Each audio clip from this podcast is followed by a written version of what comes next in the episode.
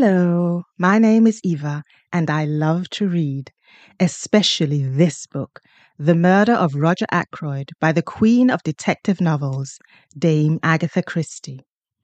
This is a non spoiler review. This novel, published in 1926, is one of Agatha Christie's earlier works. The first full novel, Murder on the Links, was published three years before in 1923. The book features Hercule Poirot, the Belgian detective made famous in many of her works, and a rival in worldwide recognition to Christie's other famous sleuth, the spinster Miss Marple. The murder of Roger Ackroyd takes place, as do many detective novels of Christie's, in a small fictional village, in this book named King's Abbot. In King's Abbot, there are quaint houses, a couple of substantial homes, a squire of sorts who inhabits the local manor, and a prodigious number of eccentric villagers. In lieu of the changing times that were the post Great War period, the squire is a self made man rather than the scion of an old established family. The novel is written in the first person, the story told by Dr. Sheppard, the local physician, and the story opens as he discusses the recent suicide of a Mrs. Ferrars of the village with his nosy sister. The death of Mrs. Ferrars has left him feeling vaguely uneasy as he contemplates. I was upset and worried. I am not going to pretend that I at that moment foresaw the events of the next few weeks, but my instinct told me that there were stirring times ahead. Dr. Sheppard is later called to attend Mr. Ackroyd, who, it turns out, has been stabbed to death in a closed room. From there, the mystery unfolds as those closest to the deceased, servants, family, stepsons, and so called friends all have their own private reasons to wish Mr. Ackroyd dead and gone from their lives.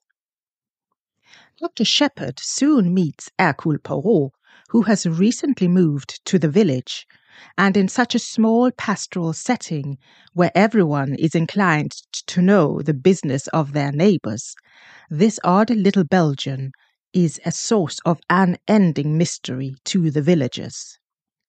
Hercule Poirot, if you are not acquainted with him, is a man of vain sensibilities, with an enormous moustache, a passion for fine dining and delicious chocolate, and is in later books revealed to be a former police officer and now a refugee from war torn Belgium after the Great War, who has now settled in England and become a private detective, the most famous private detective in the world, according to himself.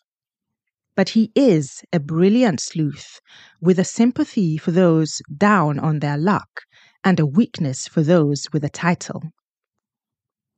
As the story begins, Poirot has retired to the country in hopes of cultivating green marrows of all things, and here he meets Dr. Sheppard, with whom he strikes up a friendship, with Dr. Sheppard in some ways acting as a Watson to Hercule Poirot's detecting.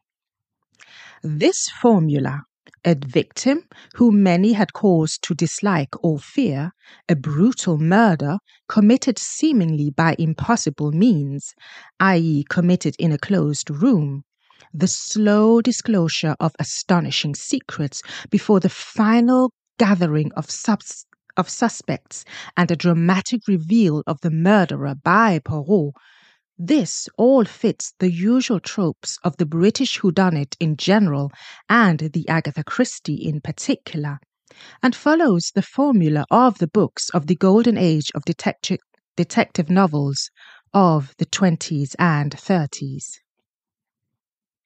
For my part, I have read all Agatha Christie's works and much prefer those stories that are set in a smaller setting and rely on witty dialogue between everyday people rather than some of her later works where the whole world as we know it is in peril.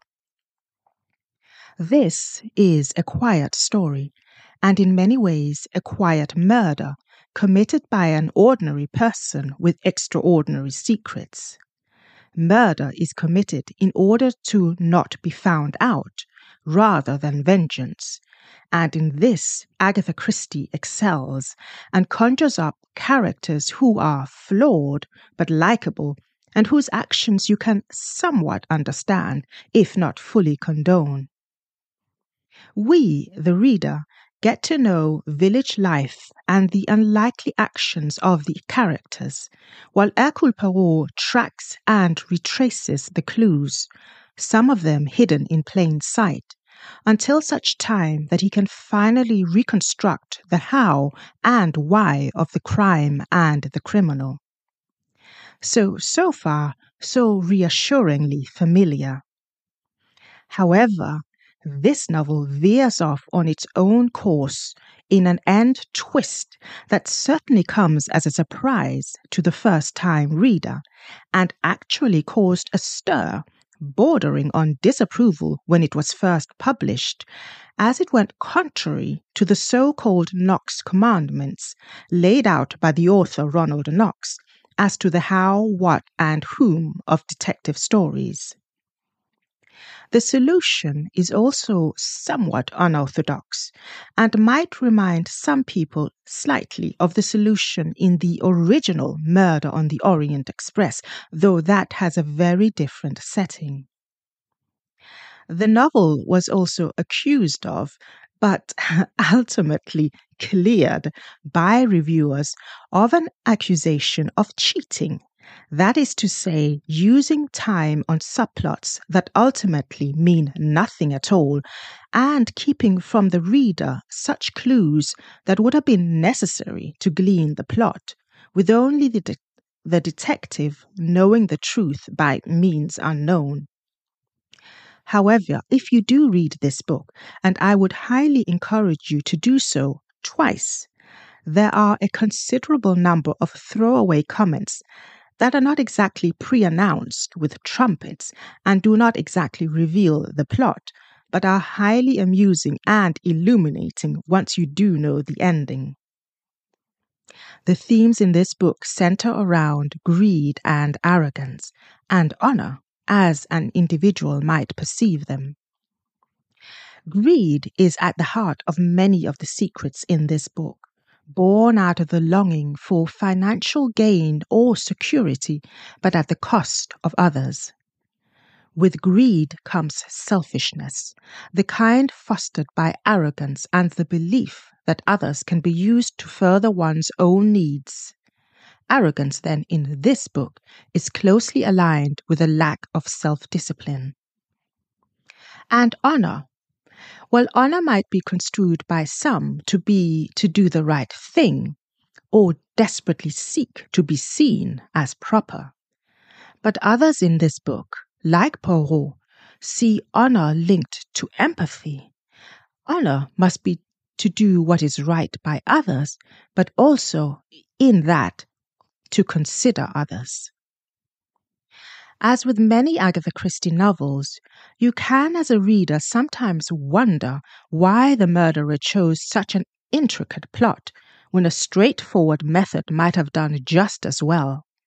And so the plots and the plot in this book may be complicated, but the story is hardly complex. It is a novel, after all, meant to entertain. But the quiet tension that mounts as the characters grow from vexed to frustrated and then desperate holds your attention. And of course, the ironic observations and the quick banter is excellently done. This is an entertaining book for a rainy day with an Hercule Poirot at the top of his game and a very surprising ending. The Murder of Roger Ackroyd by Agatha Christie is a very good book for the beach, on the train, or relaxing on the sofa. So, before I end for today, I would like to address a question that I was sent, and thank you kindly to those who have sent me questions. But the question posed was Will you finish the history talk on the anarchy? Which I think was a very polite way of asking, Can we even be sure you'll do it? And yes, I will finish it. That is my clear intention. In fact, tomorrow will be part two of the anarchy, in which a slow brewing storm sweeps England following Henry I's death, and a crown is placed on the quickest head of a royal cousin. But until then, I have been Eva, and thank you so much for listening.